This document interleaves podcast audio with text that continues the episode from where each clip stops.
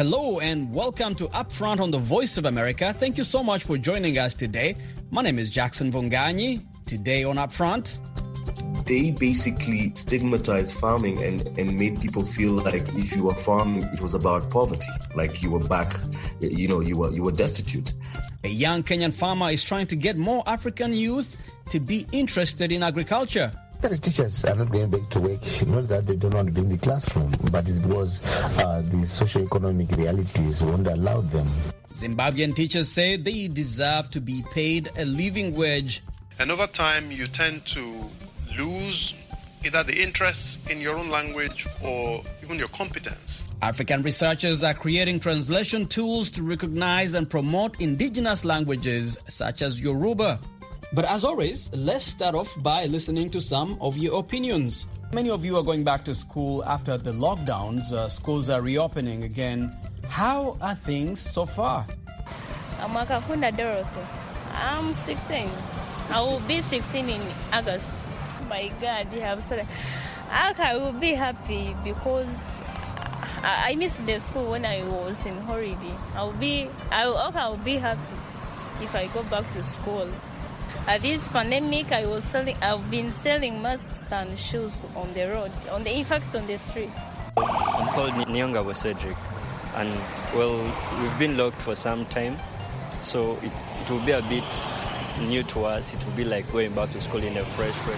It will be a bit hard to cope up with the situation, but I guess with time we shall get used again and been playing football mostly, but then I've been helping my parents out with some stuff.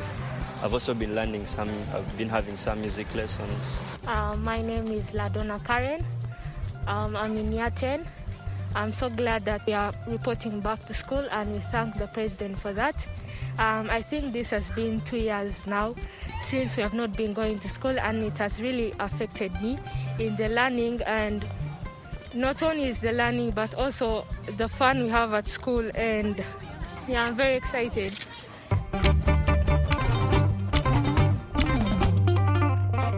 This is Upfront on the Voice of America. My name is Jackson Vunganyi. Thank you so much for joining us today. The United Nations estimates that by 2050, the world's population will grow to around 2.2 billion people, more than half of which will come from Africa. However, the continent continues to struggle to feed its people, even as it sits on over 200 million hectares of unused fertile land. Researchers say that Africa needs to increase its food production by 60% over the next 15 years for it to be able to feed its growing population. But for this to happen, the continent, of which the majority is under 25 years of age, must find innovative ways to make agriculture attractive to young people. Studies show that many youth in developing countries have negative perceptions of farming, which is one of the reasons Africa has become a net importer of food and the largest recipient of food aid in the world. Kevin Kamau is a young Kenyan entrepreneur and farmer. Through his organization Tukalime, Swahili for Let Us Go Farm, an agribusiness company that offers farm management, hopes to change that negative perception by encouraging more young people to become farmers. He joins me from Nairobi. I started off by asking him what inspired him to become a farmer. To be honest, it, it wasn't by design to, to start farming. I, I was living in the US for about 10 years. Then I moved back here. And the first thing was um, trying to get a job. And the funny thing is, you know, you always have those uncles and aunties telling you, could you please give me your um, your resume, your CV, let me shop it around, move back and stuff. And then when you move back, these guys cannot be found. So what what happened was um, I met a gentleman that was farming, and I just started um, just riding with him in this car and going to the farms and stuff. And we started our own farms. So he he had been laid off. Uh, so when he got a job because he was job hunting, I was left by myself. However, my friends in the diaspora, mostly in the US, were like, hey, you've been farming. And we have a problem because we keep sending money back home, but mom and dad um, do not have the strength to keep on traveling and supervising the works at the, at the farm. Do you mind um, extending your services to cover our farms? That's how we started. Now, Kevin, the narrative on the continent is that a farmer is someone in the rural areas who can barely make ends meet, and that students should never aspire to that kind of lifestyle. What what attracted you to farming, and how do you change that narrative for other young people on the continent? When we were growing up, we were told if you don't go to school, you become a farmer, and the teachers. I don't know if it's through a fault of their own or just the way society was set up they basically stigmatized farming and and made people feel like if you were farming it was about poverty like you were back you know you were you were destitute and so there's a rebellious thing in me that was like no we can do this because in africa for those who live in africa in kenya and everywhere else um, you get to see most of our leadership or most of the most wealthiest people in this continent primarily are farmers most of them lead industry in terms of farming, in terms of manufacturing, where they've invested in the agricultural sector. So for me, it was a thing to change that narrative and to show people that actually you can make a living and still be go on vacations and still live a very nice urban life. But farming is a is a, is a humble uh, and and rewarding um, occupation that you can take on. And how do you become a farmer? what is the entry point? What are some of the basic things that you need to become a farmer? Is it simply a piece of land and some seeds? Well, um, hmm, not, not necessarily. I mean, that's the beginning. The first thing you have to do is I keep telling people there are two types of farming, you know, the romantic side of farming and the commercial side of farming. The romantic side of farming is when you go out there to the farm and take pictures and post on, on, on Instagram and say, hey, look at me, I'm I'm in the countryside and life is good. Then there's a commercial side of farming where you have to make sure that the inputs in terms of land, labor, and capital, so basically the factors of production are working in your favor to make a profit. So it's not only land and and seeds. You know, you need to look at is is is you know the first thing we usually start with is when you do your soil analysis, what does my soil have? Is has it been over overused? Do I need to add fertilizer into the soil? to make sure it's productive? Is there enough water to make sure that that my crops are going to survive? And most importantly, um, what's what's my route to market? Where am I going to sell this? Where? If especially if you do not have that route to market, then you're kind of in a in, in in a losing game. You know, so there are very many parts to it, so but you have in anything that you do, you have to draw it out. Uh huh. Okay, so you have to carefully plan it out and make sure that all these conditions are met. Now, that seems a little complicated and expensive, especially that part that has to do with the soil analysis. How does one even know where to start? You see, okay, like for us guys, what we do, let me, let me explain our process. The first thing we do when we come out to uh, a farm that somebody's trying to contract us to, to manage it, the first thing we do is do a feasibility study. And in this feasibility study, we take your soil analysis, we look at the risk factors. Is it a flood zone area? Um, are there animals, especially here in Africa? One of the biggest things is um, and, uh, wild animal incursions. Elephants, they are beautiful, but they cause a mess once they come to your farm. So such such things, and then we do a business case and say, all right, so Jackson, in order for you to farm on this land of yours, you know, um, based on the soil, the weather, rainfall, or irrigation, let's say, for example, potatoes will do well here. And then we go line by line and look at if you have, let's say, an acre for argument's sake, what will it cost to de-risk this piece of land? And what inputs do we need? How many bags of fertilizer? How many, what's the seed rate in terms of how many seeds per, you know, per, per area will, will, will fit in this? Mm. And then from there, we'll know what your plant population is and we'll know what the cost is to to for these for these crops to grow until maturity. Now, given all these variables, can uh, can you definitively tell how much your yield will be based on the seeds that you planted? Yes, yes, you can because I mean the, the numbers are there in terms of data, in terms of tubers for banana, uh, sorry, not banana, sorry, for potatoes and stuff. So you know what you're looking at. The reason, so we're talking about percentiles, just like the way a newborn would be, right? So you know at two months or three months it's supposed to be at this this level, you know, in terms of weight, in terms of height. It's the same thing we do. So you look at every protocol, when you follow the protocols of production at each level, let's say week four, week eight, you know where you're supposed to be, right? So by the time you're getting to week 20 or week 16, you already have an, uh, uh, um, an example or an idea what you're going to get, you know? But then it all starts from the beginning. What was the seed rate? How many seeds did you put that were supposed to be put? Mm. And then when it germinates, you have to go and count on what we call a plant population.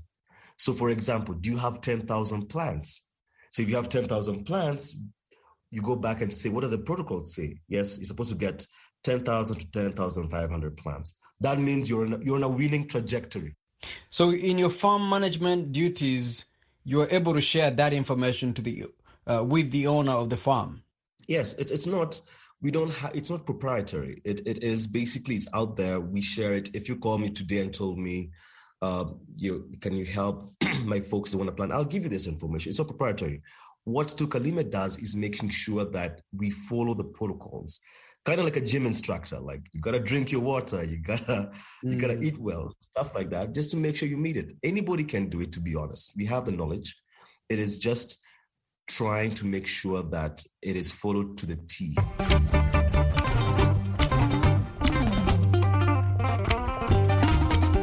case you're just joining us, this is Upfront on the Voice of America. My name is Jackson Vunganyi. On the line with me is Kevin Kamau. He's the founder of Tukalime, a farm management company working in Kenya. Um, now, Kevin, what what would you say have been some of your major challenges over the years as you started this business? I, I guess the kind of which a new entrant should anticipate. You know, I mean, the biggest issue, of course, is always access to capital. Yeah. Um, whenever we we do feasibility studies for clients, and and we show them what what it takes because we're doing it the right way a lot of people i mean it's not to a fault of their own i mean it's it's it's expensive you know you mentioned one thing earlier on about the soil analysis um you know we're talking about it costs it costs about 2500 kenya shillings so about $25 on average to do a soil analysis what may seem to be not that much to you and i but to a lot of people who are living in the villages, it's a lot of money, you know?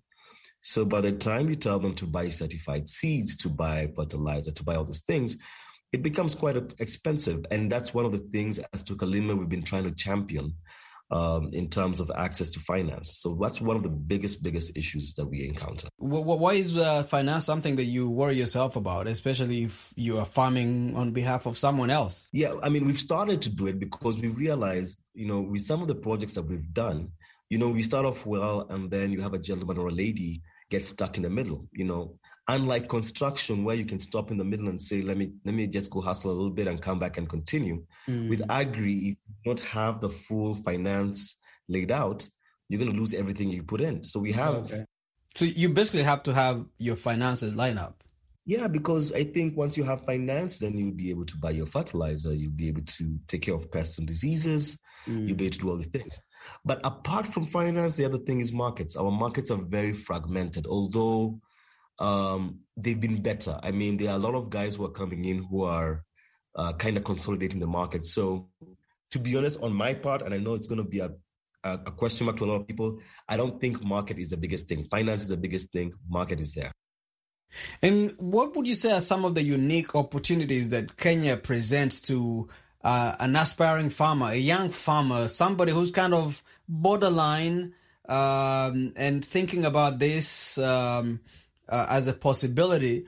Um, aside from, say, I guess the great climate and, and fertile soil, how would you sell uh, this person to farming?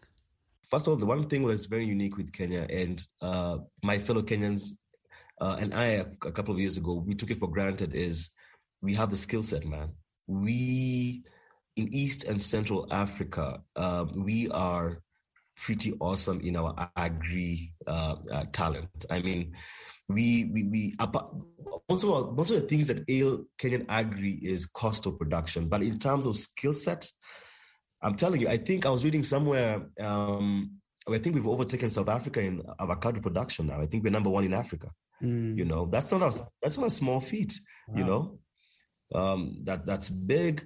The other thing is we have um, I know this might sound ironical, but we have financial inclusion. In, when, when you have things like M-Pesa and stuff, it makes trade be faster. That means you go to the market, you get paid, you're done, go back home and stuff like that. Yeah, you know, farmers also need to get paid so they can pay their bills. I mean, there's still some people, some organizations here, supermarkets and big chains that try to play silly games with people's money in terms of I'll pay you for 60, yeah. 60 or 90 days. I'm like, what am I supposed to do in 60, 90 days? I need to eat. and that is wrong. Um, so, Kevin, as we end our conversation, I wanted to talk a little bit about the issue of narrative and how it continues to limit the number of young people joining the agricultural industry. Um, how do you change this narrative? I, it's it's it's detrimental. I mean, for, for real. You know, I I I think um, it's such a it's so hard to try and change what's been drilled on generations to generations, especially when it comes to farming and, and, and the youth. I honestly think it's a systemic um, change. I, I, believe government needs to really, really put in resources to try and, um, change the tide.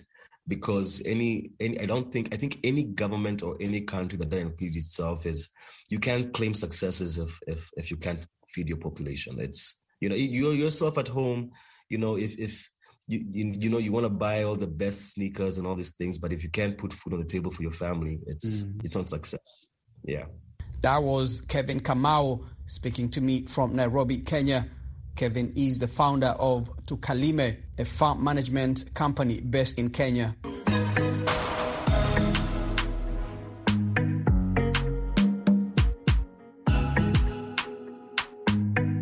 The right to education in Zimbabwe is under threat as public school teachers threaten to stay away until the government raises their salaries. They say that inflation and the payment of their salaries in lower value Zimbabwean dollars makes it nearly impossible to survive.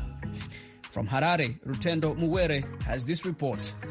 Negotiations with the government are done on an ad hoc basis, and they received a small raise in October last year.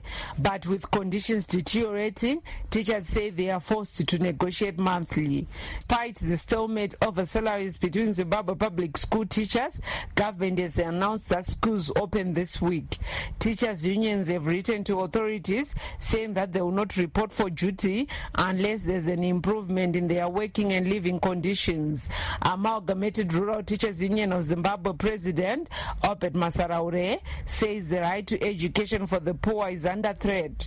He blames this on the failure by government to provide adequate salaries for its employees. The teachers are not going back to work, not that they don't be in the classroom, but it was uh, the socio-economic realities won't allow them just because these uh, teachers are earning less than US $100 uh, at a time where rentals for just three rooms are up to US $150. So teachers can't afford even basic accommodation, food, transport, or even drinking water.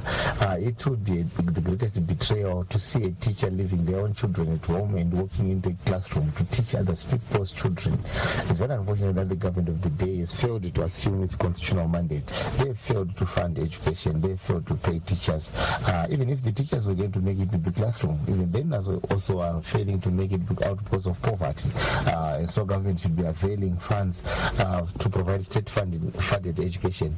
Masaraure says students are already behind because of the COVID 19 induced school closures and that the absence of teachers in the classroom will worsen an already bad situation. It's very unfortunate that the generation is lost. Some are going to be engaging in child marriage, drugs, among other ills, if the government choose not to step up and provide education. Munyaradzi Majon is the Secretary General for the Zimbabwe National Union of School Heads. Heads and deputy heads love their country.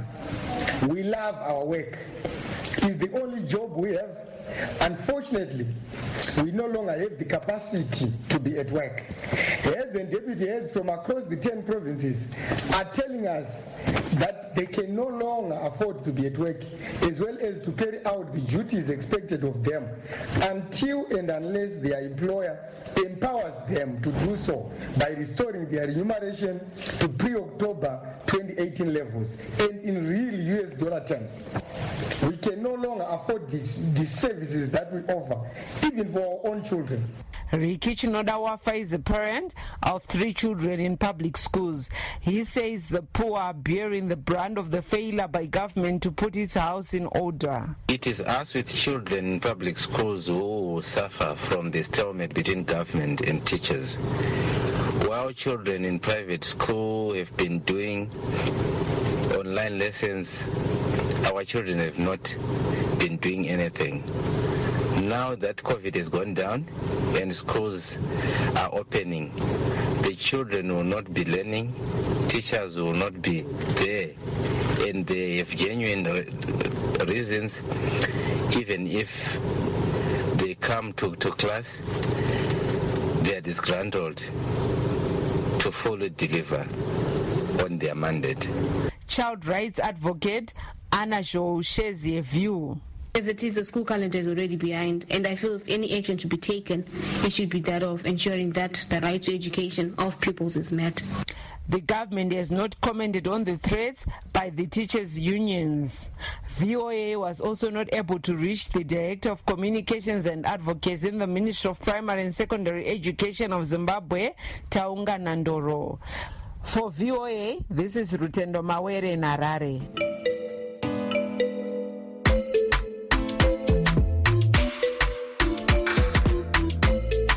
You're listening to Upfront on the Voice of America. My name is Jackson Vunganyi. Let's go to Nigeria, where voice activated virtual assistant technologies such as Siri and Alexa are becoming increasingly common around the world. But in Africa, with many languages, with its many languages, most people are at a digital disadvantage. To address the problem, some African researchers are creating translation tools to recognize and promote indigenous languages such as Yoruba. Timothy Obiezu in Abuja has more. Yoruba language teacher Oluwafemi Awosanya resumes a day's classes with his students. He has been teaching the language for 10 years but says he often struggles to migrate his class modules to an online students blog site he created because there is no speech recognition technology for Yoruba. Yoruba language is, in, is a language that has to do with signs. That comes with a lot of signs on the, t- uh, the top, bit, um, below, you know. I need to go extra mile. When typing, when typing my notes, I have to first type on Microsoft Word. And even when I type on Microsoft Word, it gives me this highlighting like the words are not correct. Awosanya spends several hours manually editing and correcting his notes before uploading them to his blog. He says despite technological advances in Africa, languages like Yoruba, one of the most commonly spoken in Nigeria, remain neglected, affecting his students. Limit knowledge. It limits the exhibition of knowledge. There are things you might wish you want to educate the student on. There are wish you want to, things you want to exhibit in the classes. More than 2,000 distinct languages are spoken in Africa. Researchers say two thirds of the native speakers miss out on emerging technologies due to language limitations in the tech world. Nigerian writer and language advocate Kola Tubosun says the issue threatens Africa's technological future. He has since been trying to promote inclusivity for his native Yoruba tongue. He created an online Yoruba dictionary as well as a text to speech machine that translates English to Yoruba. He said the initiative was partly inspired by his grandfather, who could not read or write in English. If a language doesn't exist in technology space, it is almost as if it doesn't exist at all. Um, that is the way the world is structured today, um, in that if you spend all your time online every day and the only language you encounter is English or Spanish or Mandarin or whatever else, it tends to define the way you interact with the world. And over time, you tend to lose either the interest in your own language or even your competence. Tubosun, who advocates for including African languages in technology, says the tech giants are starting to pay attention, even though the gap remains very wide. There are a lot of obstacles. Some languages are not written down at all, some don't have scripts. Some have scripts but don't have so many people using the languages or writing them in you know in education or using them in daily conversations. Language experts say it will take a long time before African languages are widely adopted in voice driven technology. In the meantime, researchers like Tubosun and Awosanya will be working to adapt the Yoruba language for technology users. Timothy Obiezu for VOA News, Abuja, Nigeria.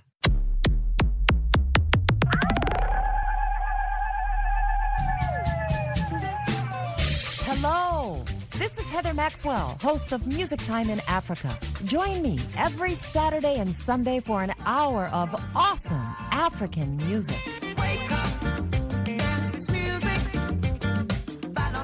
Like to stay on top of new music trends? Breakout artists? New releases? Maybe you just love the classic styles and artists of the past.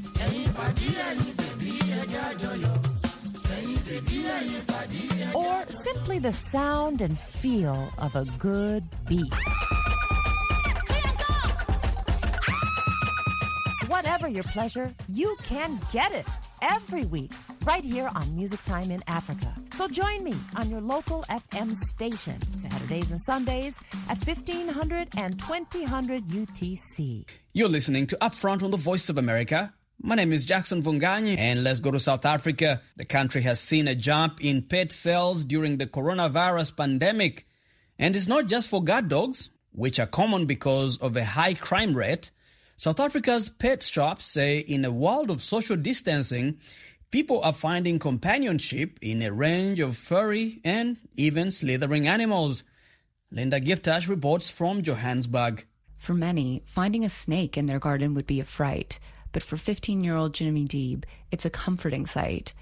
He started adopting snakes during the first pandemic lockdown, in part being inspired by a friend who had a snake as a pet. I just used to spend my days playing with my snakes and just holding them and cleaning the enclosures and looking at them. They really are just majestic animals. It's not a aggressive evil killer like people think. And I can tell you that they are really awesome pets. I have dogs and I have some snakes that are like dogs. Like they are really intelligent. And he says he's not alone in his hobby. He's joined online groups with other snake parents to share tips and tricks about where to buy and how to take care of the creatures.